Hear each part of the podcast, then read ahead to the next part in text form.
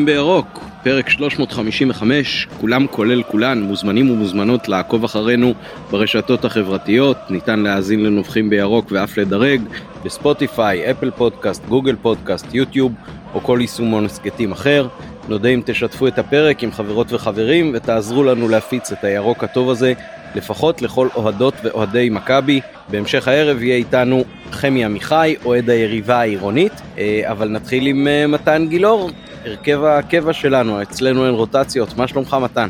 טוב, תודה, כן, אני השון גולדברג של ההסכת, משהו כזה, צריך... כן, ממש, איש הברזל. ומאחורי הקלעים נותן לנו את התמיכה הטכנית אה, שלום סיונוב, מייסד ומפיק הפודקאסט האגדי. אני עמית פרלה, בואו נצא לדרך עם הנביחות. תתחיל מתן. טוב, אני אספר קצת, אה, אנחנו גם מחכים לעוד איזה אורח, ננצל את הזמן ככה לספר על מה שהיה בדרך כמו לטדי אז אני אמרתי רציתי לצאת מוקדם ואיזה חבר אמר תשמע לא צריך נפעיל Waze נבדוק זה והפעלנו Waze באמת נראה שאין בעיה ואני חונה, חונה קבוע ב... יש לי מקום שאני חונה בו. קיצור יצאנו מהבית וכרגיל בדרך לטדי אתה מדמ, מדמם זמן אני קורא לזה כאילו ה Waze מטפס ומטפס ומטפס ומטפס ומה שהיה שיצאנו מהבית על 7.20 וקצת התארך והתארך והתארך למצב שהורדתי את החבר'ה ושמונה ועשרה ליד האצטדיון כשעוד אין לי איפה לחנות. כאילו פקקים ותאונות ועניינים וזה תמיד בדרך לירושלים. אני אומר טוב אני אלך למקום הקבוע אני מסתכל על הווייז טוב בסדר לפחות אני מגיע אתה יודע אני אלך מהר אבל אני אמור להספיק. עושה את כל הסיפור מגיע למקום הזה בשמונה ועשרים פלאח לבן ענק מרוסס באדום אין חניה.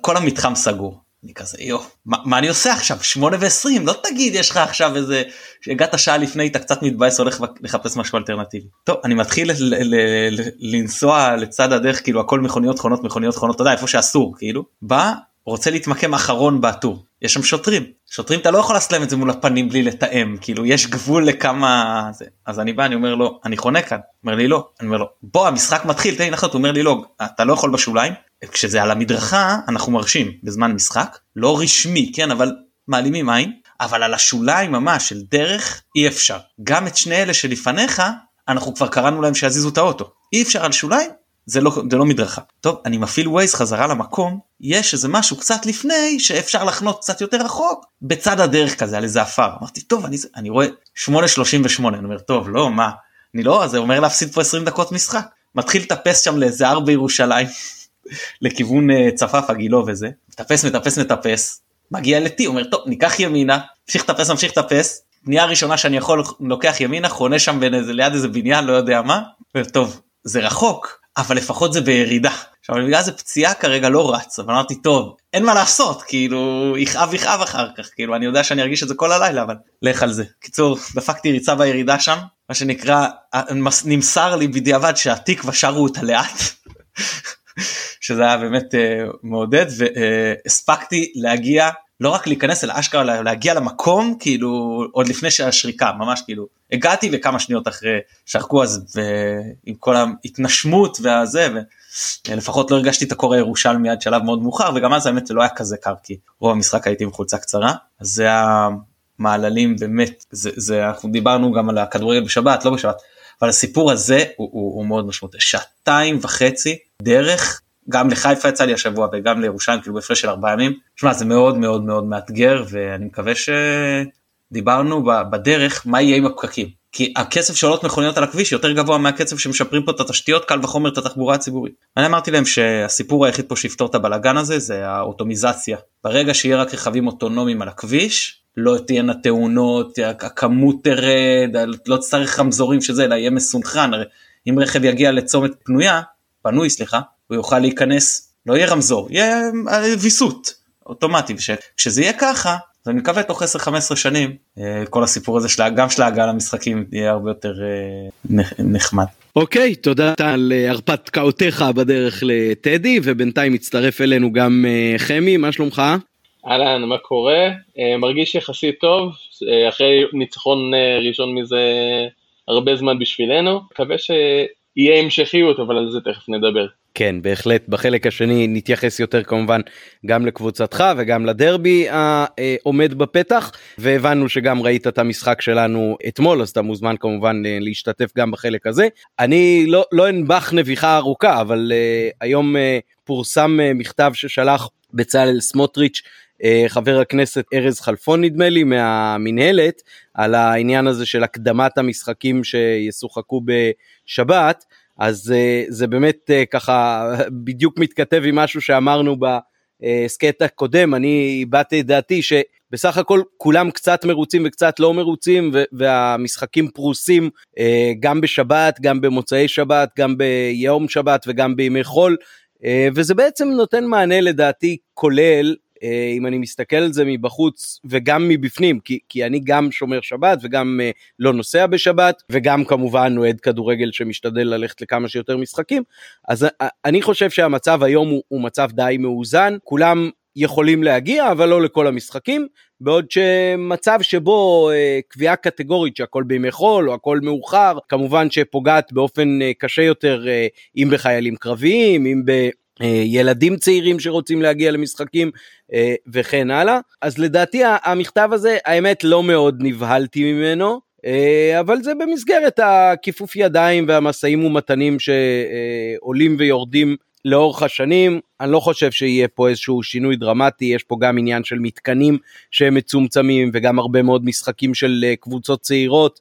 לשחק את הכל מחוץ לשבת נראה לי קצת לא ריאלי גם בהקשר התרבותי של הדברים, גם בהקשר של אה, קבוצות שמשחקות באירופה וגם אה, מסיבות אה, אחרות. אפשר להגיד גם שהמכתב ככה קצת נערך אה, כלאחר יד, לפחות אני קיבלתי אותו כקובץ שהכותרת, קובץ, קובץ PDF שהכותרת שלו היא בכלל מכתב עדכון לראשי המועצות ביש"ע, שזה כמובן, או ביהודה ושומרון, שזה כמובן אה, בכלל לא רלוונטי, גם יש שם כל מיני תיקוני הגהה, אם מבחינת uh, הניסוח ואם מבחינת ההגהה uh, פשוט של האופן שבו כתובות כל מיני מילים, uh, אבל על כך עוד uh, בוודאי נדון בעניינים אחרים ובזמנים אחרים. אני חושב שהשינוי לא צפוי ולא צפוי להיות דרמטי. היה משחק של הנבחרת, לדעתי בליכטנשטיין, והוא היה ביום שישי בערב, והוחלט ש...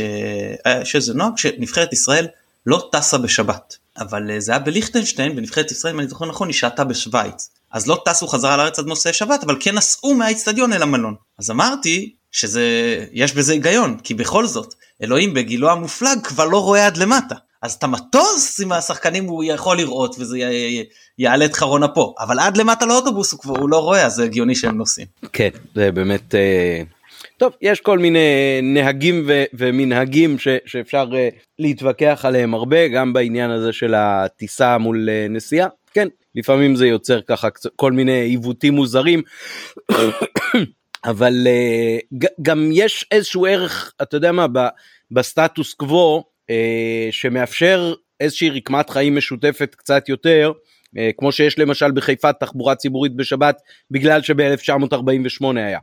אז, אז uh, באותה מידה לפעמים uh, עדיף לא לגעת כי uh, מה שמנסים לתקן הרבה פעמים זה יוצא בסוף uh, לקלקל. Uh, בסך הכל אם רוצה הציבור הדתי להסתכל על זה אז לאורך השנים המצב בפירוש היטיב עם צופי כדורגל דתיים כי פעם כל המשחקים היו ממש בתוך השבת ואחר כך אחד היה במוצאי שבת והיום אנחנו יודעים שבטח המשחקים המרכזיים כמעט תמיד נערכים בימי חול או במוצאי שבת אז uh, המצב פה בפירוש uh, השתפר לטובת uh, שומרי uh, השבת, uh, ו- ואולי גם יש לברך על כך שיותר ציבורים יכולים uh, להיחשף לכדורגל הנפלא שיש למכבי חיפה להציע. Uh, חמי, אתה רוצה לנבוח לנו או שאנחנו נעבור uh, לדבר על טדי אמש? אני, אני אגיד בקצרה, א', אני, אני דתי, לאומי, מבית דתי, ודבר ראשון בלי להיכנס יותר הנה ההסכת שלנו כבר מתאים את עצמו לקואליציה ההולכת ונבחרת. כבר, כבר הכניסו למרות שאני לא הצבעתי לקואליציה אני הצבעתי לאופוזיציה מסתמנת אבל זה, זה כבר משהו אחר. אה, אני לא, לא אכנס יותר מדי לפוליטיקה אני רק אגיד שיש בעיה בלי, בלי uh, קשר למה שמתכננים לעשות או לא מתכננים לעשות יש בעיה מאוד מאוד קשה עם חוקי פיפא uh, בלא לשחק בשבת בכלל בגלל שגם הדברים האירופאים, המפעלים האירופאים, הם קורים בעצם במהלך השבוע, אה, המשמעות שלא לשחק בשבת בכלל אומר שדברים יתנגשו לקבוצות, זה יכול לסבך את התאחדות הכדורגל מאוד מאוד קשה עם פיפ"א. אז אני מאמין שבסופו של דבר זה לא יקרה, זה חלק מסל של דברים שאומרים כשהם נכנסים לקואליציה, לא, בזה לא הייתי מודאג. ודבר שני שחשוב להגיד. כמה שלא ינסו, אי אפשר את כל הכדורגל לא לשחק בשבת. בסופו של דבר, הליגות אה, של הילדים, הליגות של הנוער, זה דברים שבלתי אפשרי שלא לשחק בשבת. ילדים נמצאים בבית ספר, נמצאים ב, אה, בתיכון, אה, אי אפשר, אי אפשר לעשות אה, זה שלא יהיה כדורגל בכלל בשבת. אה, כדורגל בשבת בצהריים בסופו של דבר נותן לחלק גדול מהאוהדים אה, הצעירים לבוא. אה, וזה, אם אתם תרצו אחרי זה נדבר בקצרה אה, במשחק שלנו של הפועל חיפה הכניסו ילדים צעירים מגיל 12 ומטה, אנחנו בהפועל ירושלים נכנסנו ביחד, בכלל תופעה שזה הדבר הכי חשוב כיום בכדורגל זה לנסות להביא את האוהדים הצעירים והחדשים. אה, ואני מקווה ש... כמו שפרלה אמר, שדברים לא השתנו. יפה מאוד, אז אנחנו פנויים כבר לדבר על אה, מה שהיה אמש בטדי, לא רק מבחינת הנסיעה והחנייה של מתן, אלא גם מבחינת מה שקרה על הדשא. אה, ושם בכר עלה עם הרכב אה, מאולתר פלוס הייתי אומר, היה שם גם ענייני רוטציה אבל גם איזשהו שינוי מערך, מערך שפחות ראינו השנה, כן, עלינו עם uh, שלושה בלמים ששניים מהם הם בטח לא uh, הקבועים או הראשונים, uh, שזה סק וערד שהצטרפו לשון גולדברג, שני המגינים היו שני המגינים הישראלים הבכירים, אפשר להגיד, uh, סן מנחם בשמאל ורז מאיר בימין, באמצע היה דליל במיוחד עם נטע ואבו פאני, החלק הקדמי יותר שיחקו שוב באופן די מאולתר, פיירו במרכז, דין דוד אמצע חצי ימין, ומשמאל צ'יבוטה שהוא בטח לא שחקן אה, הרכב השנה. מתן, היה פה קצת מענה לבקשותיך לרוטציה, כי המשחק החשוב יותר הוא כמובן המשחק שלפנינו בדרבי, וקצת גם אה, איזשהו שינוי, אולי אפילו הפתעה לאבוקסיס. אתה חושב שחלק מהעניין היה הרצון להפתיע ו- ושאבוקסיס לא יהיה מוכן לזה? לא, לא, זה היה פשוט, אה, אני רוצה לתת לשחקנים אה, מסוימים לנוח, ויש לי אילוצים, ו, אה, ואז בגלל זה נפתח מערך. תראה, זה היה מערך לא כל כך סימטרי, כביכול היה נייר 5-3-2 כמובן, שבאמת ראינו שכן אבו פאני ולוי היו בקו אחד, שלרוב הם משחקים, שלוי יותר אחורי מאבו פאני, אבל היום זה נכון שאבו פאני עם הנטייה יותר קדמית, אבל נקודת המ... עמדת המוצא הייתה ששניהם בקו אחד, ראינו משהו מאוד uh, מוזר יחסית, ר, ראינו שדין דוד סוג של uh, מספר 10 כאילו מבחינת העמדה, זה לא היה ממש ככה, אבל הוא שיחק כאילו הכי דומה למספר 10 למאחורי החלוץ, עם נטייה קלה ימינה, uh, מאביס יותר נצמד לקו בשמאל, פירו 9 אבל גם שגונב ימינה, ראית שהוא פותח לא מעט ימינה. קיצור, מערך לא סימטרי uh, בכל מה שקשור לחלק הקדמי, ההגנה כן הייתה סימטרית סך הכל. עכשיו זה, אז, אז אני לא חושב שהיה פה משהו שראו איך בית"ר אה, ירושלים תעלה ואז אמרו ואז בכר אמר לעצמו טוב אוקיי איך אני אתמודד עם, ה, עם הדבר המאיים הזה שיגיע מולי לא הוא אמר, הלך לפי השיטה שאני אתה יודע דוגל בשנה בליגה 4-3 מחצית שנייה. באמת המטרה הייתה להביא את המשחק ללא הכרעה למחצית השנייה. ואם אני אתה יודע מה אני לא אקפוץ עד לשם אבל אני כשאני אגיע למחצית אני גם אה, אדבר על זה. והמערך היה באמת יותר סולידי. לצמצם את ה... אמר, אה, שאלו את רן בן שמעון אחר כך על הליגה. אז הוא אמר שמכבי תל אביב קבוצה הרבה יותר ממושמעת אה, טקטית מאיתנו, אה, שיותר קשה להבקיע מולה, ושאנחנו לוקחים יותר סיכונים. זה המשחק שאתה בא ואומר במחצית הראשונה, אני לא רוצה לקחת כל כך הרבה סיכונים. אני רוצה לצמצם את כמות הסיכונים.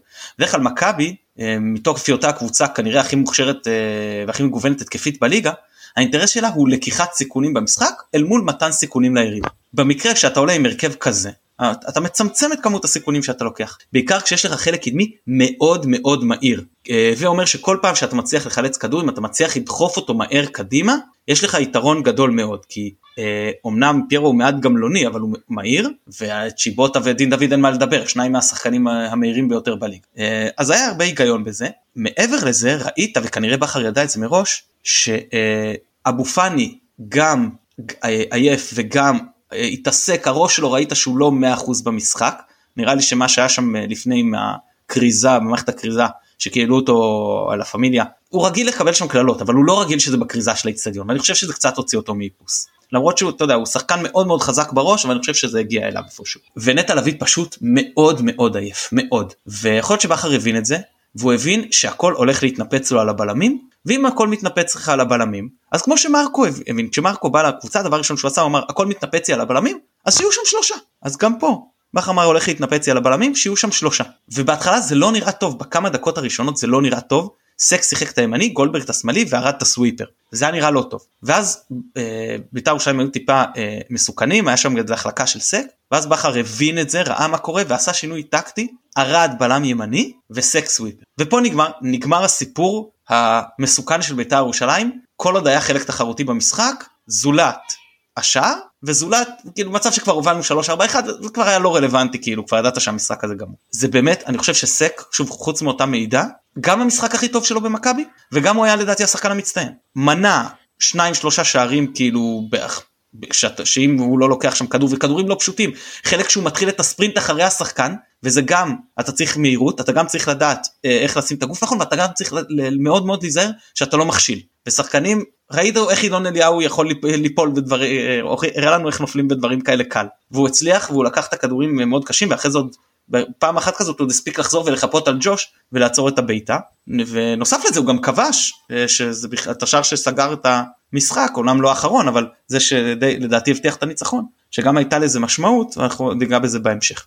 אז אה, כן, מכבי... בהרבה, בה, שנייה, בהרבה מאוד מובנים העובדה שדווקא ספגנו את השער כשהוא לא היה, הרי זה לא החיסרון המספרי, החיסרון המספרי הוא מאוד מאוד משמעותי כשמשחקים לאורך זמן ואז היתרון המספרי נותן לקבוצה היריבה עדיפות, אבל פה אה, זה היה בדיוק אה, חצי דקה שהוא לא היה ובדיוק בחצי דקה הזאת איפה שהוא היה אמור להיות שם נספג השער בעצם. אז זה כאילו ממש הוכיח את מה שאמרת בהתחלה, שאוקיי, אז אתם תתקפו, יהיו לי שלושה בלמים, וזה יפתור את זה, וכשהיו שניים, אז באמת נוצרה הבעיה, ו- ובפרט שהוא באמת היה אולי הטוב מביניהם, uh, ואני מאוד מצטרף למה שאתה אומר על, על העדינות הזאת של ה- uh, להימנע מפאול, וה...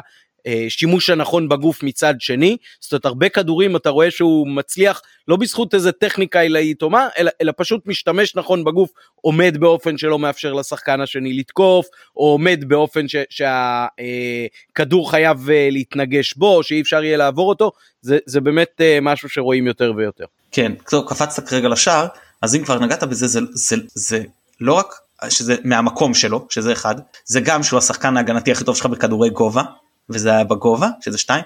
שלוש אין, אין תיאום. אף אחד לא יודע כאילו מי מחפה. אם, אם אתה משחק עשרה לפחות לך את הזמן להתארגן. אם אתה זוכר דיברנו על המשחק ההוא בטרנר שזה לא היה רק קשה מאוד לשחק מחצית שלמה. אה, זה המשחק אולי הכי מזעזע של מכבי בתקופת בכר מבחינת הגישה כאילו אה, ההגנתית זה מה שאני מדבר. שלא באנו זה המחצית שלא באנו לשחק כדורגל. ואמרנו שזה לא זה שהורחק לנו שחקן זה זה שלא היה לנו זמן להתכונן. שבאנו לעלות למחצית ופתאום אומרים לך שאתה בא לעלות למחצית אחרי שארגנת את כל הקבוצה וזה טוב אתה בעשרה שחקנים. אז פה זה היה כזה מהלך שאומרים לך תוך שנייה טוב אתה בעשרה שחקנים. אין לך זמן להתארגן למי הולך לפה אתה מבין? זה, זה הרבה יותר מסובך ו, ו, ובאמת אז ספגנו אותה עכשיו ואני הייתי בטוח אמרתי עזוב את המשחק. הייתי בטוח שהוא גמר את עד אחרי פגרת המונדיאל לפחות. זה היה נראה כאילו רצ... אני חשבתי רצועה. לא ידעתי איזו, איזו, איזו רצועה אבל הייתי באמת הייתי משוכנע הוא, אתה יודע זה לא רק שחקן שכואב אלא שהוא קם והוא דידה והבנתי שהוא בכה גם בדרך לספסל. כשהוא עולה מחצית שנייה הייתי פשוט בהלם. אמרתי וכולם גם התעצבנו. על בכר אני לא צעקתי כי כולם אמרו למה לא עשית חילוף? למה עשית חילוף? בגלל זה ספגנו.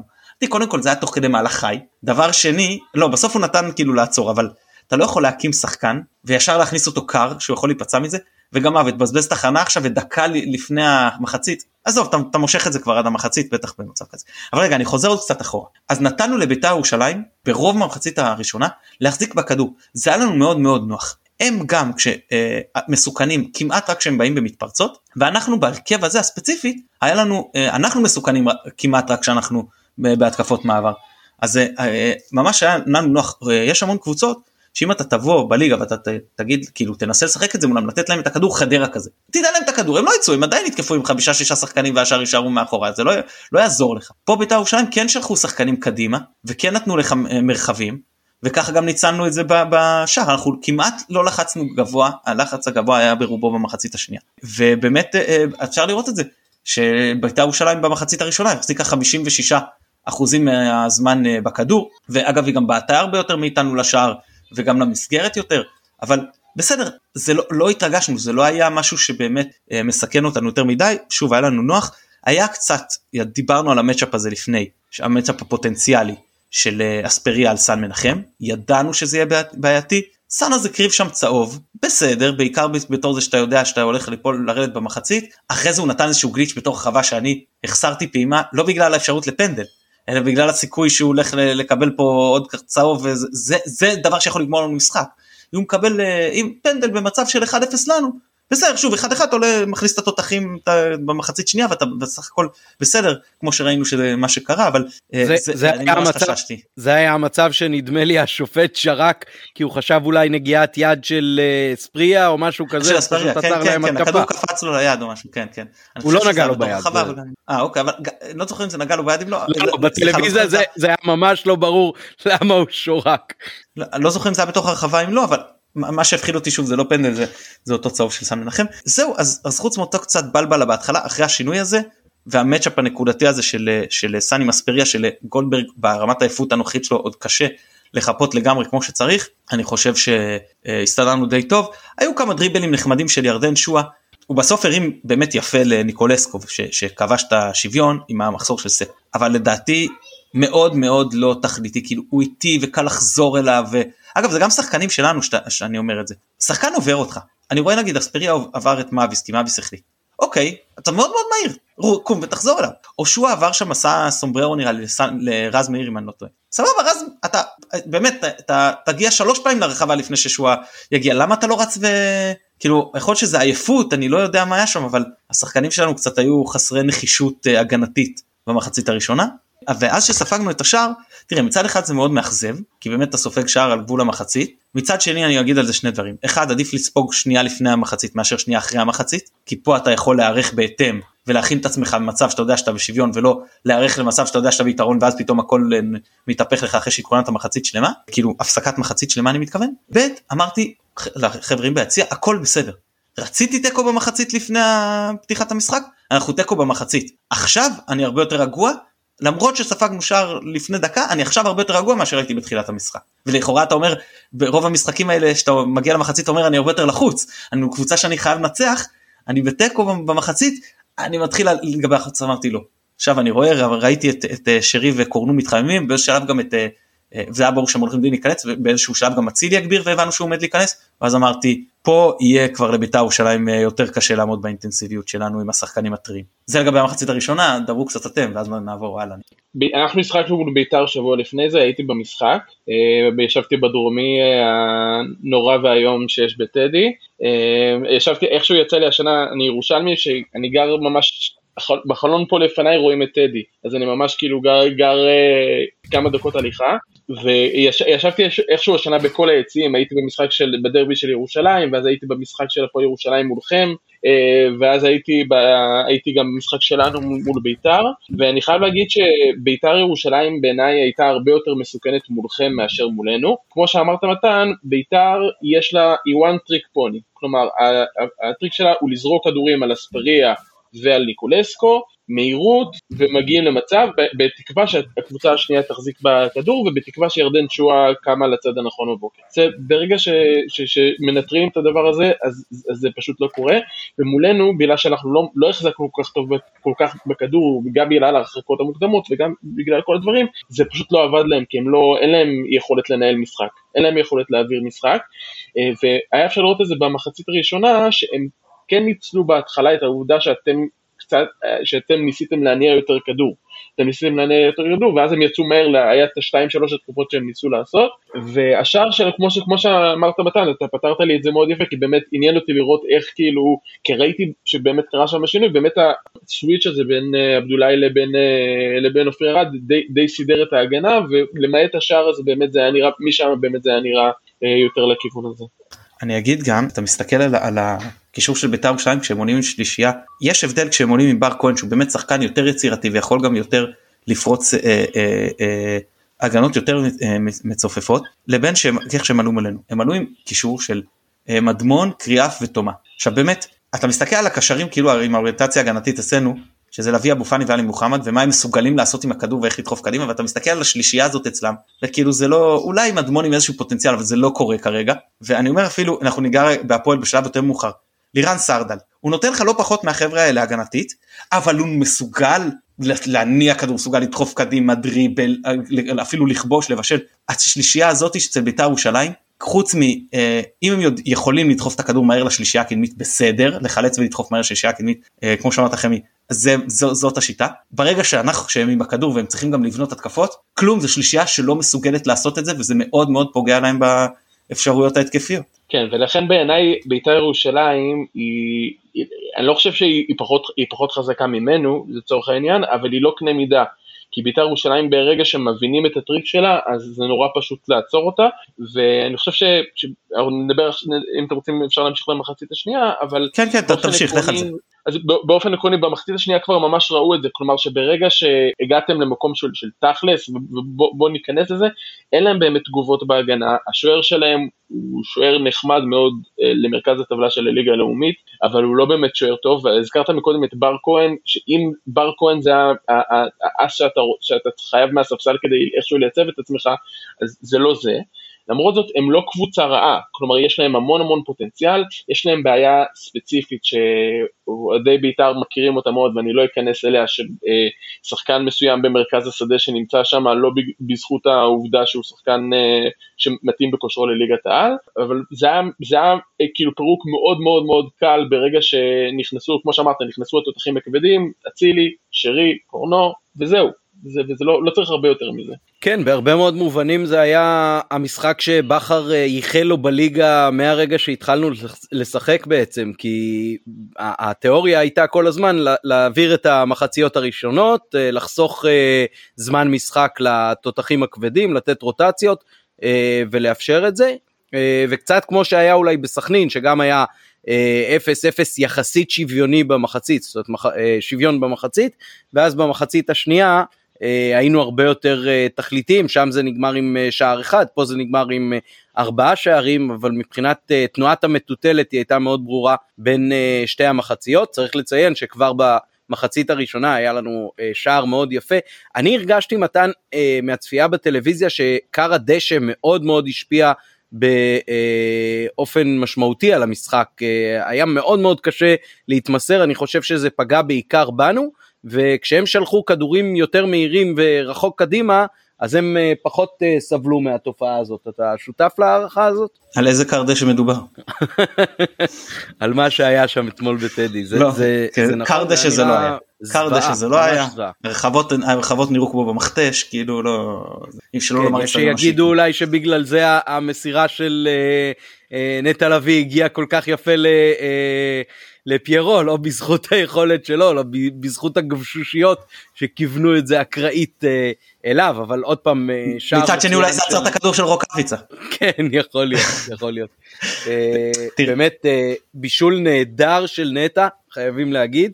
כמובן שהיו שם טעויות ההגנתיות וכולי, אבל גם בישול מאוד יפה וגם שוב ביצוע שקט שלו מול השער. אני חושב שחלק גדול מאוד מהשערים האלה הם גם בין הרגליים של השוער, כנראה שזה עוזר לו לכוון או משהו, אני מקווה שזה לא משהו ששוערים עתידיים אה, ילמדו ופשוט יעמדו עם רגליים סגורות ואז לא יהיו גולים. תראה, אני צייצתי על זה היום, ודיברתי על זה גם בעבר, עם פיירו, בעומס פיזי מאוד גדול מאירופה, ובעומס מנטלי גם. אתה יודע, באת כרכש גדול כזה, והוא הוא, אה, אה, זה לא שחקן שהשאיפה שלו הייתה מכבי או שבא ברצון כאילו היה פה מסע שכנוע די רציני. זאת אומרת אז יש פה איזשהו עניין מנטלי שהוא רוצה וגם היה מאוד רצה בטח להכריח את עצמו בקמפיין האירופאי ואז אה, הוא בא לליגה וזה מה שהוא נותן לך פה במצב כזה כלומר ב-11 משחקים חמישה שערים ארבעה משחקים ברציפות כבר שהוא כובש והשפעה אדירה על המשחק בצורה פשוט אבסולוטית מה שהוא עושה להגנות של היריבות אה, כבר נגעתי בזה הרחבתי על זה כל כך הרבה אז אני לא רוצה יותר אז אני אומר אם זה מה שהוא עושה ככה אני לא יכול לחכות לראות אותו בסיבוב השני כשמשחק פעם בשבוע בלי עומס כשמאחוריו לא יהיו אה, מאביס ודינדה אלא יהיו שרי אצילי וצ'יב... וחזיזה. אני באמת אה, אה, חושב שהוא יכול אה, אה, גם מבחינת מספרים וגם מבחינת השפעה עוד לשדרג את עצמו אפילו יותר ממה שראינו עד עכשיו. זה לגבי פיירו ואני באמת באמת אה, נכון שלפעמים זה יכול להיות טיפה גמלוני וטיפה פחות טכני אם זה היה טכני ברמה של יעקובו זה לא היה נשאר פה אה, וגם במישור הזה אתה רואה שככל שהשערים באים והביטחון עולה יש גם שיפור באלמנטים האלה. עכשיו ברשותך אני ממשיך למחצית השנייה. המחצית רגע, השנייה עוד מילה, יחס... עוד מילה על פיירו, עוד מילה על פיירו, ש, שזה משהו שכבר אמרתי בעבר, אבל בכל משחק זה, זה קופץ לי לעין שוב, פשוט לא שורקים נגדו עבירות. תופסים אותו, מחזיקים לו, נתלים עליו ב- בתוך הרחבה, מחוץ לרחבה, זה, זה פשוט לא יכול להיות ש, ששופטים לא רואים אף עבירה שמבוצעת עליו. אף עבירה, כל תפיסה, ב- כל תפיסה והחזקה שלו שהיה מבוצע על uh, שחקן uh, עם uh, מבנה גוף ממוצע נגיד בליגה שלנו, זה היה עבירה מיד, זה היה מסוג העבירות האלה שאתה יודע, רוסו היה עושה את זה מלא, שהוא היה פשוט עוצר את המשחק. עוצר את המשחק בקטע של זה כל כך ברור שזה פאול, אני לא צריך את השריקה בכלל. ואז השופט היה שורק. זה, זה פשוט לא ייאמן מה, מה שקורה, אני מנצל את uh, מחלקת המדיה של uh, מכבי בפגרה, מכין קולאז' של כל התפיסות האלה שלו, משדר את זה בלופ בכל uh, רשת חברתית אפשרית, ואחר כך אני רוצה לראות שלא ישרקו לו פאולים. היה קטע במחצית השנייה שאחד המגנים של ביתר עשה עליו עבירה ממש על, על הקו והיא נשרקה והמגן היה כזה במבט כזה שזה מה? איך איך איך אתה שורק? אני לא מבין וכאילו כאילו אתה מבין עד כמה עד כמה זה מושרש. יש דיברנו אה, אצלנו האוהדים שלנו דיברו על זה בהקשר של תמיר גלאזר של האדום שלו שהוא עד כמה זה מושרש שהוא שהוא אלים אני עושה פה במרכאות ולכן כאילו האדום הזה זה משהו ש, ש, שברור שישלפו לו אז גם אצל פיירו זה כל כך מושרש שהוא חזק וזה אז שלפעמים עד שכבר שרוקים לו אז המגנים לא מבינים כאילו מאיפה זה מגיע כי ברור שהוא חזק אז ברור שאפשר לעשות עליו עבירות. נכון אני זוכר את העבירה הזאת גם בדיוק אני יודע על מה אתה מדבר. מחצית שנייה נפתחה יחסית דומה למחצית הראשונה מבחינת השיטה שלנו. אמרנו אוקיי נמשיך לשחק אה, אה, אה, שרי החליף את שרי ואצילי בעצם את, את צ'יבוטה ואת ארד כאילו אחד הבלמים וחילוף מגן שמאלי קורנו בגלל סאן על חשבון סליחה סאן מנחם. אני אגיד שאני פחות אהבתי את זה ש, שדין דוד נשאר וצ'יבוטה יצא. א' מבחינת הרוטציה רציתי שדין ינוח, ב' דין היה עם צהוב וג' אני חשבתי שמאביס אמנם לא היה טוב אבל היה טיפה יותר טוב מדין דוד. אבל בכר כרגיל אני לא זה הוא יודע יותר טוב ממני מה שהוא החליט אה, קדוש מה שנקרא. אה, אז באמת עברנו אה, דין, עבר לשחק בשמאל אצילי ימין פיירו באמצע שרי מתחת לחלוץ שני הקשרים חזרנו לשחק אה, 4-3-3 אולי אפילו שרי כזה אמ- אמצע שמאל אמצע ימין סליחה אבו פאני אמצע שמאל ונטע טיפה יותר מאחורה זהו אז חזרנו כאילו למבנה הרגיל אבל עדיין עם כדורגל טיפה יותר נסוג. שוב להמשיך על העניין הזה של בוא ניתן לבית"ר ירושלים להחזיק בכדור עם זה אין להם הרבה מה לה... הם לא, הם לא יודעים כל מה עושים כשהחפץ הזה אצלך אז צריך לקדם אותו שהוא לא סתם בלהעיף קדימה כמו שחמיה לשלישייה קדימה. אה, והתחלנו להתקרב התחלנו להתקרב באותן אה, התקפות מעבר עד הפנדל ובאמת שמע אני חושב שכל הרביעייה של בית"ר ירושלים הרביעייה הגנתית היא לא מספיק טובה היא לא אני חושב שיש להם הרבה יותר איכות מקדימה מאשר מאחורה אמרת רק גם שוער אבל גרצ'קין המשיך כחלק מעונה באמת מזעזעת שלו היו לו בלשון המעטה עונות טובות יותר. בכלל אתה רואה חוסר יציבות גם בעמדת המגן הימני שניסו את אבישי כהן ועכשיו עמית כהן שהוא בכלל שיחק גם מגן שמאלי לפעמים לא מצליחים לייצר שום רצף גם את גני ומחיאס אז זה טיפה התייצב על שניהם אבל גם זה לקח זמן. היו ניסיונות של אור זהבי וניסיונות של דן וניסיונות לשחק עם שלושה בלמים וכל מיני דברים והם לא מצליחים לייצב את הקטע הזה של ההגנה ובגלל זה גם עוד סיבה שלמה הם עלו עם שלושה קשרים יש בזה היגיון. אצלם אצ, אצלנו אמרנו אם הכל מתנפץ על הבלמים בוא נשים עוד בלם. אצלם הם פשוט אמרו אנחנו לא יכולים להרשות לעצמנו שזה יתנפץ על הבלמים בוא נשים עוד קשר. ובאמת ראינו שאנחנו מגיעים להם לבלמים אז אנחנו הרבה יותר מסוכנים. ובאמת ואצילי נכנס מצוין למשחק לדעתי יותר טוב משרי שהיה לו משחק פחות טוב.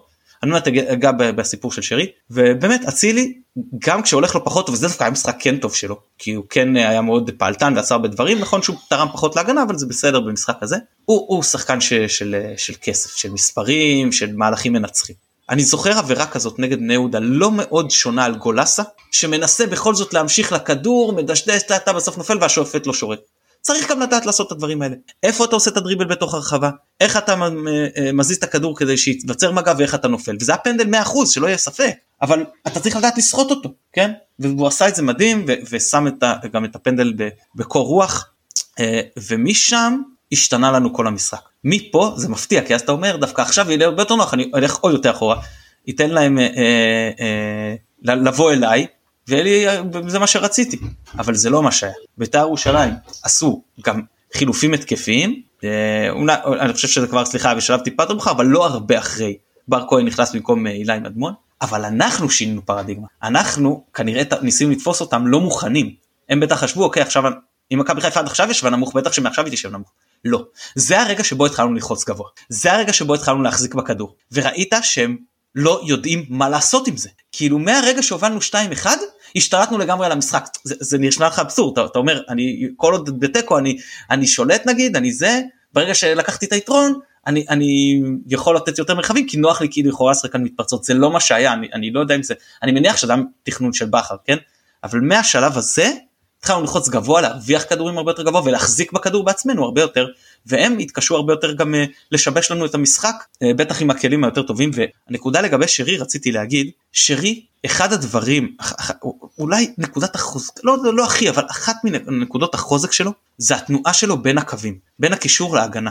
הוא רוצח משם. הוא באמת יודע uh, לשנות את כל המשחק ההגנה של היריבה. כשהוא משחק במקומות האלה הוא זז בלי הפסקה לא מיש, אני ממליץ באמת מי שזה לא בעכשיו כשהוא עייף חכו שהוא יחזור מהפגרה לאיזה משחק ולהתמקד לראות איך הוא עושה את התנועה הזאת בין הקישור להתקפה בין הקישור להתקפה איך הוא משחק את זה. וכשהוא עייף הוא לא יכול לעשות את זה. עכשיו כשהכדור מגיע אליו הוא מדהים אבל הוא, הוא מקבל פחות כדורים והוא מקבל אותם בעמדות שהרבה פחות נוחות לו כדי להרוג. אין לי, אין לי שבח, הוא פשוט רוצ, מבחינתי שרי רוצח של המשחק שהוא מקבל באזורים האלה את הכדורים והוא לא הצליח לקבל באזורים האלה. הוא קיבל או נמוך מדי או הרבה יותר מדי גבוה כזה בתוך הרחבה שאין לו עם מי וזה לא הנקודות שאתה רוצה את שרי שם. אתה רוצה אותו ב-25 מטר מהשער כזה בדיוק כשההגנה מתמקדת בפיירו וקישור עוד מנסה לשבש את ההנאה של נטע ופאני ושם אתה מוצא אותו ושם הוא עושה את הנזק הכי גדול או שהוא אתה יודע ניווט לאגפים הכנסות כדור בעיטות לא משנה יש לו כזה רפרטואר שגם ההגנה לא יודעת הרבה פעמים איך להתמודד.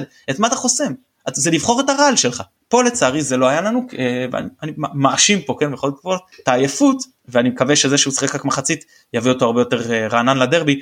ראינו בדרבי של שנה שעברה שגם במשחק שלא היינו טובים יותר מהפועל בכלל מהלך אחד מנצח של שרי והביא לך גם שלוש נקודות וגם מבחינתנו ניצחון בדרבי שזה הרבה יותר משלוש נקודות.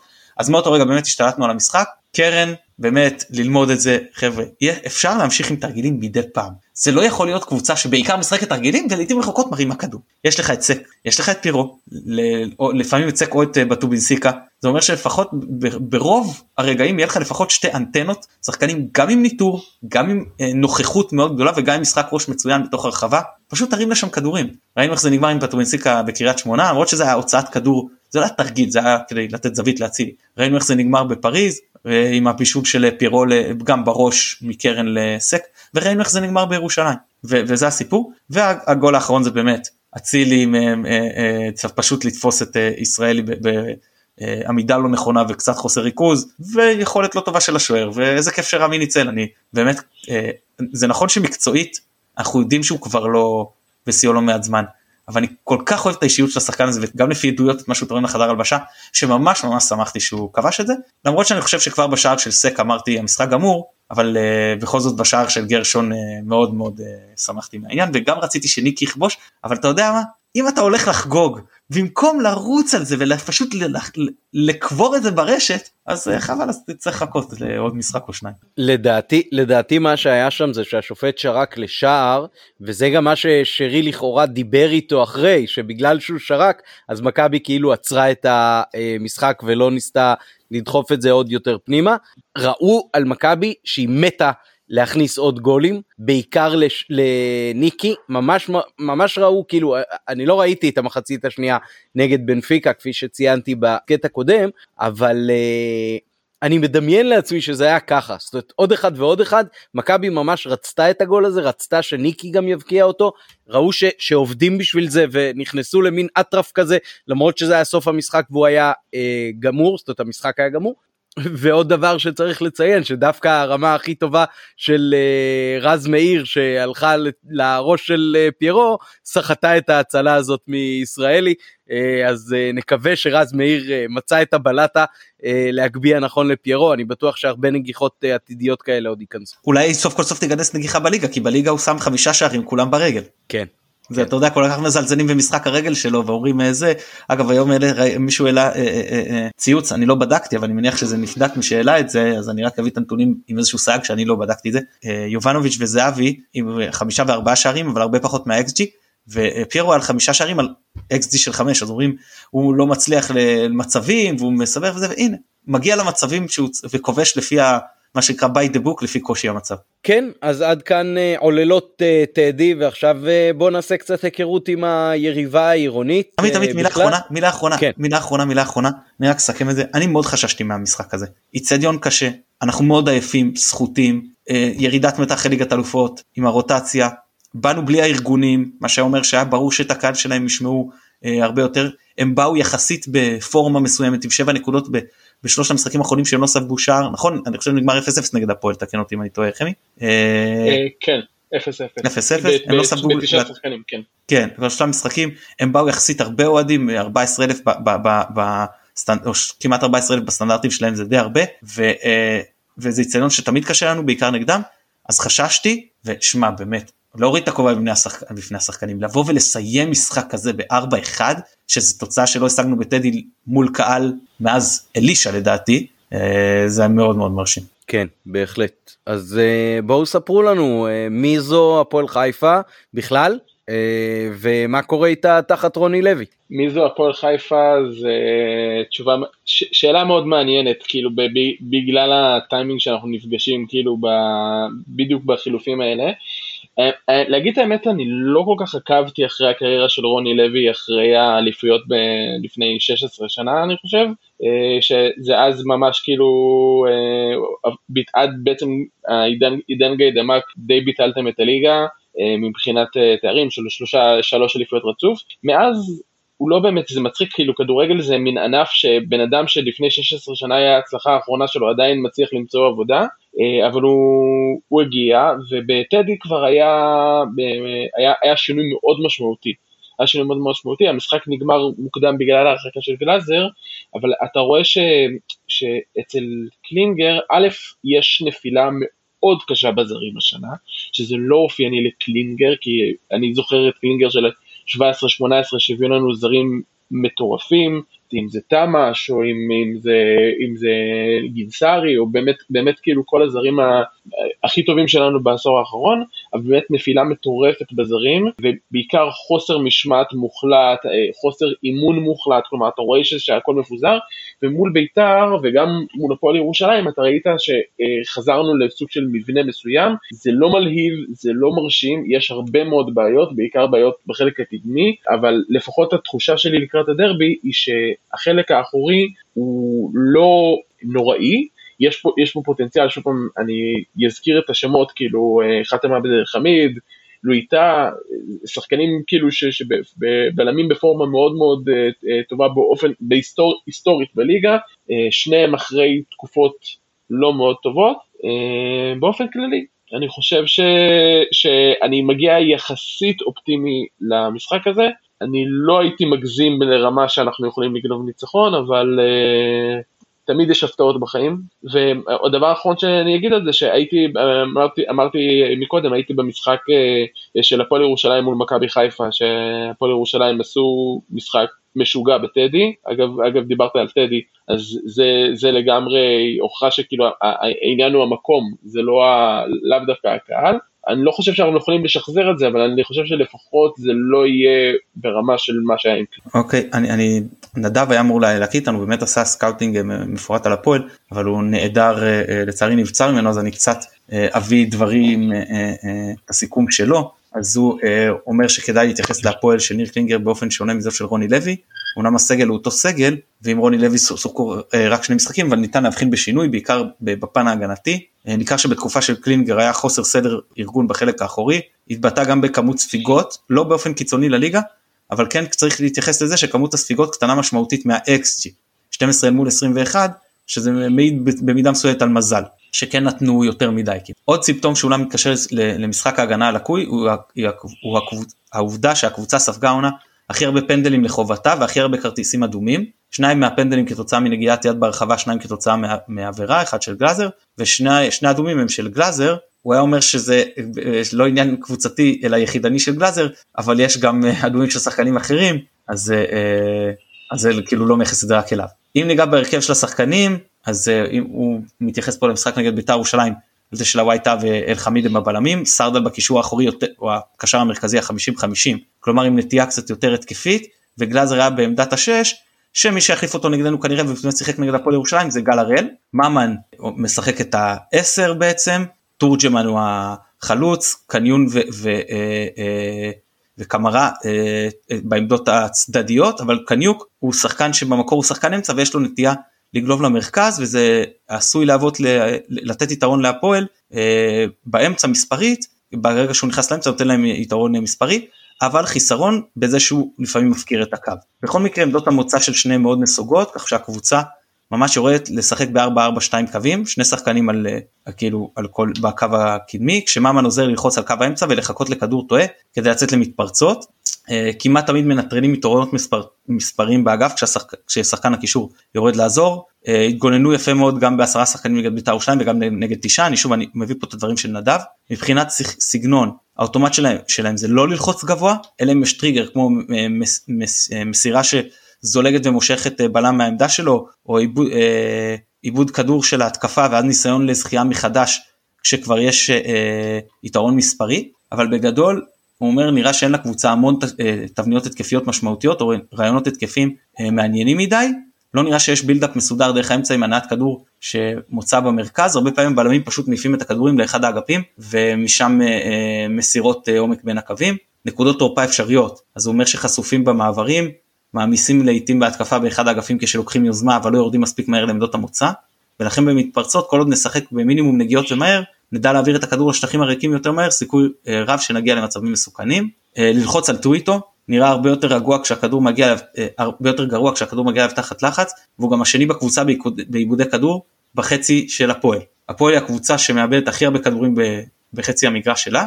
המשמעות שזה הקבוצה שאולי מתקשה בעצם להתמודד עם לחץ הכי הרבה אה, ונראה שלמרות הגובה הבלמים לא תמיד אה, קופצים להגבהות עד רוני לוי ספגו לא מעט שערים נאיביים כתוצאה מהפקרות או משחק הרפתקני אבל עם לוי נראה שההגנה יותר מסודרת מה הנקודות שאנחנו צריכים להיזהר השילוב והתיאום בין ממן לתורג'מן שמשחקים כבר לא מעט זמן ביחד אז הוא נותן באמת דוגמאות מהמשחקים אולי מה שאפשר אחר כך להביא בסרטון. סרדל עם שחקן פנטסטי עם יכולות אה, הגנתיות והתקפיות מיקום נהדר ולא מפסיק לרוץ אחוזים גבוהים בדריבל חטיפות חוטף הרבה כל משחק כמעט חטיפה למשחק בחצי של היריבה. תורג'מן אוהב שטחים אבל את הכדור לרגל גם וכדאי לשים לב מאוד לדריבל שלו יעסיק הרבה את הבלמים שלנו, אה, כדורים מאוד מסוכנים נייחים של קניוק משמאל, ואוהד לויטה הוא השוער השני בליגה מבחינת מסירות ארוכות, מוסר הרבה מסירות ארוכות למשחק. עכשיו, אני רוצה ברשותכם גם לגעת בהיבט איך שאני רואה את הדברים.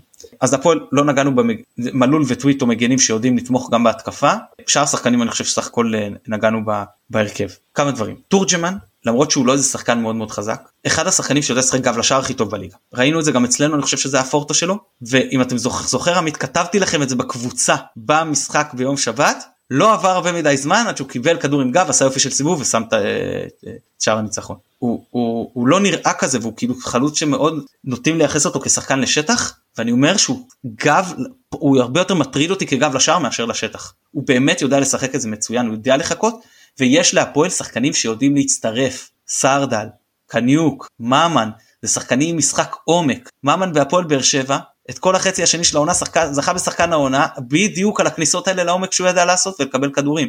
אז היה בין אם זה מקרם ובין אם סער לא משנה מי נתן לו את הכדורים האלה. למרות שזה לא אותו שחקן של, של באר שבע אבל לא משנה זה לא העניין. הפועל קבוצה אה, תחת רוני לוי יותר ממושמעת מה שראינו נגד בית"ר ירושלים יודעים יותר להקשות עלינו שחקנים יותר אה, מגוונים זה גם דרבי ואנחנו יודעים אנחנו גם מגיעים עייפים מאוד אנחנו גם יודעים איך הדברים האלה מתחממים בדרבים שחקנים כמו גל הראל סרדל ממן מלול מבחינתם המשחק הזה הוא הרבה יותר גם אצלנו אבל מבחינתם המשחק הזה הוא הרבה יותר ממשחק ליגה.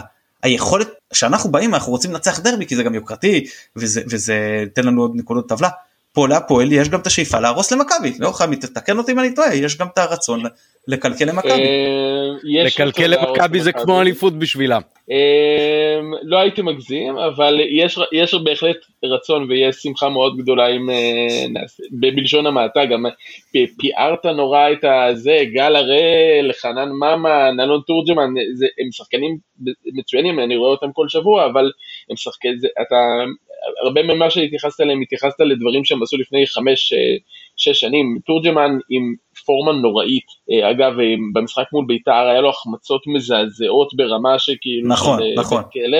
מטורף, שתי החמצות ו- פשוט נוראיות. גל הראל עלה, עלה מהספסל בגלל ההרחקה של, של גלאזר, גם לא ברמה שלו, ואני חושב שהכי לא ברמה, ואתה ציינת את זה בדברים שאמרת מקודם של נדב, שהסיפור זה, הסיפור זה המגנים. יש הרבה הרבה אה, דם רע באוהדים לגבי דור מלול, אה, ששומרים לו חסד נעורים על עונת הגביע, אבל זה לא, לא, הוא לא כל כך, מרגישים שלא כל כך ברמה, גם טוויטו הוא, הוא שוב, הוא, הוא מגן טוב לליגת העל, אבל זה לא, מול מכבי חיפה זה יהיה מאוד מאוד מאוד קשה. אני דווקא נניח הייתי רואה אותו עולה עם אליאל פרץ במקום קניוק, לצורך העניין, ומנס, ומנסה כאילו לעבות, זה, זה בעצם הנטייה של, ה, של אה, קבוצות שמשחקות מול מכבי חיפה, לעבות את, לעבות את המרכז. כלומר, להביא מישהו שיהיה במרכז מאחורה, לעבות את המרכז, בגלל שלמכבי חיפה יש מרכז מאוד דומיננטי. אה, מצד שני זה רוני לוי, שזה 4-4-2 קווים קלאסי. אז כלומר, אתה לא, יכול, אתה לא יודע בדיוק מה לצפות מזה. אה, ובוא, וזהו בסך הכל, כלומר, אני לא, אני לא רואה, תורג'מן אה, כבש שער, גם השער שהוא כבש היה שער, אמרת שהוא הוא טוב עם הגב, זה כאילו, הת- התחילו לדבר אצלנו כבר שאם יגידו לו שתוקפים לצד השני אז אולי יש סיכוי שהוא יבקיע יותר. אתה מגיע לדרבי והחלוץ העיקרי שלך הוא איזה אלון תורג'מן, זה לא מאוד מאוד אופטימי. אה, חייב להגיד שחנן ממן אה, בפורמה די טובה מאז, שהוא. מאז שתחילת העונה, מאז שהוא חזר מהפציעה, שאגב מי שפצע אותו תמיר גלאזר, ובסך הכל אני, אני, אופטימי יחסית לדרבי, אבל uh, מצטרף לגמרי לכל מה שנדב אמר uh, uh, באופן כללי, חוץ מההדרה של, של תורג'מן והרגל הראל, שבסדר, הם יודעים מה זה דרבי, בסדר, אבל הם יודעים גם מה זה להפסיד בדרבי, והם עשו את זה כבר כמה פעמים, אז הכל טוב. אני אגיד משהו, כן, זה- אה, אה, עמית ברשותך, אה, אני אגיד משהו, הפועל לדעתי אם אני משווה לש- ל- לעונה שעברה, אני חושב שההבאה של אלחמיד מאוד חיזקה את מרכז ההגנה, אה, אבל האובדן של אושבולט מאוד מאוד פוגע להם בהתקפית. מאוד. אתה רואה מאוד. אגב, אה, אנחנו ניגע בזה לקראת הפועל תל אביב, השילוב שלו עם אה, הישאם ליוס מצוין שם, זה בערך הדבר היחיד שלו שעובד בהפועל תל אביב, אבל אה, ראית שזה באמת פגע בהפועל. אגב, אני חושב שגם בתורג'מן עצמו, אם אני לא טועה זו עונה שעברה, הוא פתח ליד אושבולט עד הפציעה, הוא היה, אני חושב, הוביל את הליגה מבחינת כמות הכיבושים. הוא ואושבולט הובילו ביחד, כן, זה היה, זה היה. כאילו רצפורמה זה מטורפת, היה שילוב מצוין. וזה גם, אתה, אתה, אתה, אתה שופט תורג'מן, תראה, כשהוא מגיע למצבים מחטיא אז ברור ש, שצריך לבקר אותו, אבל אני חושב שגם חסר לו עם מי לשחק. זה לא אותו דבר כשאתה משחק ליד שחקן כמו אושבולט, ושאתה צריך לשחק סוג של, לקרוא לזה 4-4-2, אבל ממן הוא לא חלוץ, הוא משחק מאחוריו. כמובן נכון, זה שחקן שכאילו אה, אה, בסופו של דבר מגיע מהצד. אני חושב שזה גם אחד הדברים שמגבילים אותו. אני אגיד גם, אני כמובן לא יודע מה רוני לוי יעשה, אבל אני מסכים שיכול להיות, אני, שיכול להיות שרוני לוי יכניס עוד בלם, עוד קשר. אם זה יקרה, אני חושב, על חשבון קמרה אולי, כאילו, מי, מי יכול, מי, נכון? זאת כאילו האפשרות הכי... כן, על חשבון, על חשבון קמרה, כאילו קניוק הוא כזה חצי ספסל חצי הרכב, וקמרה גם במשחק מול, מול בית"ר לדעתי קמרה לא פתח, וקמרה נכנס בהמשך כאילו אחרי זה, יש את אה, קוי שם ש, שיחזור מ- מה- מהאדום אבל הוא לא רלוונטי, כלומר הוא כאילו לא, הוא היה נורא מול בית"ר והוא לא נראה ברמה בכלל, אז אני, אני, די, אני די חושב ש, שהאופציה היא להכניס במקום קמרה או במקום קניוק להכניס את אליאל פרץ ואז ליצור בעצם כזה משולש של אה, אה, פרץ, גל הראל אה, וסרדל. ואז, ואז יש לך כאילו גם את ה, פרץ וגל ו, וסרדל יודעים כאילו לצאת קצת קדימה, גל הראל יש לו את ה... קצת יותר אחורה, זה פחות או יותר. זה אגב מכניס אותי לדיון, אתמול היה לנו דיון על זה באוטו, ודיברנו על, דיברו על מי ירצה את מאור לוי להשאלה וזה. כן ברמה לא ברמה, ואז הם אמרו קריית שמונה, הפועל וזה. אתם תראו, תסתכלו על הקישור של קריית, של אה, קריית שמונה. יש לכם שם את קיאט, לוגסי, עדי תמיר, אה, בראון אה, אה, ואופמייסטר. אתה מסתכל על הקישור של הפועל, אז יש לך את אה, סרדל, גלאזר, פרץ, עזוב אני לא מדבר קניוק, אני לא מדבר כרגע על איכות, אני מדבר על עומק, ואנחנו, אנחנו עם שלושה קשרים, אני, אני, אני מתחרפ... זה, זה משגע אותי הדבר הזה, באמת, בנינו כזה סגל טוב, טוב יפה, אפשר להגיד יותר עמוק פחות עמוק בנקודות מסוימות, אבל המחסור הזה בקישור הוא, הוא שידענו בקיץ שג'אבר אה, עם פציעה, זה, זה, אני מצטער שאני חוזר, זה כבר דיברנו על זה הרבה, אבל שוב שאני עובר על הקבוצות האלה, קבוצות מרכז טבלה, אפילו קריית שמונה כרגע תחתית, אבל לא משנה, אתה יודע שבגג בלי להעליב לכם אבל יכולות להיאבק על בית עליון כאילו על הפלה פלייאוף עליון זה השיא של העונה. כן. הם מביאות כאילו ארבעה חמישה קשרים לגיטימיים לליגה פחות שברור שפחות טובים מהקשרים שלנו אבל לגיטימיים לליגה ואנחנו אין לנו אפילו את הרביעי שיהיה לגיטימי לליגה מאכזב מהבחינה. כן אה, ועדיין עם כל מה שאמרנו על אה, היריבה העירונית אה, כמו שאומרים הכל תלוי בנו אז מתן איך מכבי צריכה לעלות? איך מתן לדעתך בכר יעלה? אה, כשאני חושב שהשאלה העיקרית שצריכה להישאל זה איך בכר עולה גם עם הרכב מאוד חזק וגם משאיר לעצמו איזושהי אופציה אה, לשינוי מהספסל אם משהו נתקע או לא הולך. אה, בניגוד נגיד למה שקרה בטדי מול הפועל ירושלים ששם עלית בהרכב הכי חזק היית בפיגור ולא יכולת לעשות כמעט אה, שום דבר שישפיע אה, לטובתך התקפית על המשחק. טוב תראה בוא נגיד רגע איך אני ואז אה, אני הייתי פותח עם כהן אה, ככל שרז לא בעומס גבוה מדי אז רז מאיר אין לי את המדדים מולי כמובן זה לא יכול לדעת לא אני עושה את הבדיקות סק ככל שבטובינסיקה כן כשיר בטובינסיקה אם לא כשיר גולדברג אלא אם הוא, הוא במצב כבר שהוא אה, בסיכויי פציעה גבוהים מדי ואז ארד. כי הוא באמת בעומס מטורף גולדברג מטורף מטורף אה, קורנו אה, נטע לביא שוב אלא אם הוא כי גם הוא בעומס גבוה מאוד. השני בקבוצה לדעתי חוץ מגולדברג. אם הוא בסכנת פציעה מאוד משמעותית לא אלא עם אה, מוחמד ואבו פאני אבל אם הוא בסדר אז נטע לביא ואלי מוחמד. אה, כשאבו פאני על הספסל שרי אצילי צ'יבוטה אני עוד מעט אה, אגע בזה ופיירו שוב אלא אם הוא בעומס ואז דין דוד. עכשיו למה צ'יבוטה? א' כמו שאמרת אני רוצה להשאיר לעצמי עוד איזושהי אופציה מהספסל דין דוד כתוספת אני חושב אה, אני, אני חושב עליו גם כתשע כן או לקו או לתשע לא משנה זה אחד שתיים אה, אני, אני דוגל ב אה, לא לקבור שחקן כל כך מהר. מאביס היה לו עלייה נכון שגם בית"ר ירושלים טיפה פחות טוב אבל להמשיך להמשיך איזשהו רצף להמשיך לתת לו. אני חושב שכן אפשר אה, להכניס אותו לעניינים הוא כן שחקן מוכשר אה, הוא כן בא בלי עומס שזה גם יתרון ודין כן עמוס במידה מסוימת וגם אני חושב שדור אה, מלול יש לו גם בעיה הגנתית וגם אה, התקפית דווקא אני חושב שהוא כן יכול לתרום אבל מאביס מאוד יכול להצר את צעדיו. כשיושב לך שחקן עם מהירות עם דריבל כמו צ'יבוטה זה יכול אה, לגרום למגן לחשוש לעלות ולתרום להתקפה ואז לכן אני זה, הרכב שאני הייתי פותח. אני אני חושב שבכר לא יעשה מאוד שונה מזה אבל אה, בסופו של דבר כן אני חושב שהוא ירצה לפתוח עם דין במקום עם מאביס. שמע זה דרבי אז דרבי אתה כבר קרוב למצב שאתה יכול להגיד כאילו שחרר צריך לקחת בחשבון שאנחנו שלושה ימים בין המשחקים צריך לקחת בחשבון שאנחנו עדיין בעומס מאוד מאוד גדול אבל בגלל שזה דרבי אני חושב שבכר יעלה עם ההרכב הכי חזק שהוא יכול. אצלי כמו שאמרתי זה משהו כאילו סביב התשעה שחקנים שאני שוב אומר שחקנים שהם לא שחקני הרכב עזוב את הפצועים כאילו בהנחה שזה אז שהייתי כן הייתי עולה איתם זה סק גם עם בטובינסיקה וגולדברג כשירים כאילו רק אחד מהם הייתי מלא וכן את סק בהרכב למרות שברור שבמצב אופטימלי הייתי שם את בטובינסיקה ואת אה, גולדברג ואת uh, צ'יבוטה כן הייתי שם בשמאל. טוב אותי בהחלט שכנעת uh, חמי יש משהו שאתה מפחד ממנו במיוחד uh, במכבי או שרואה איזושהי נקודת תורפה שאולי דרכה אתם uh, תצליחו להפתיע? אני מפחד משריקת הפתיחה uh, וברגע ש... ש... ברגע שהיא תעבור ו... לא אבל עכשיו ברצינות uh, uh, לא צריך כאילו להיות uh, uh, יותר מדי עם היעמיק כדי להגיד שאתם יש כמעט כל פרמטר אתם יותר טובים מאיתנו, איזה איכות, אתה, אתה, אתה רואה את הדברים האלה. אה, אותי בעיניי הדבר שהכי מפחיד אה, זה כמובן פיירו, שמשום מה אנשים מתייחסים אליו כ...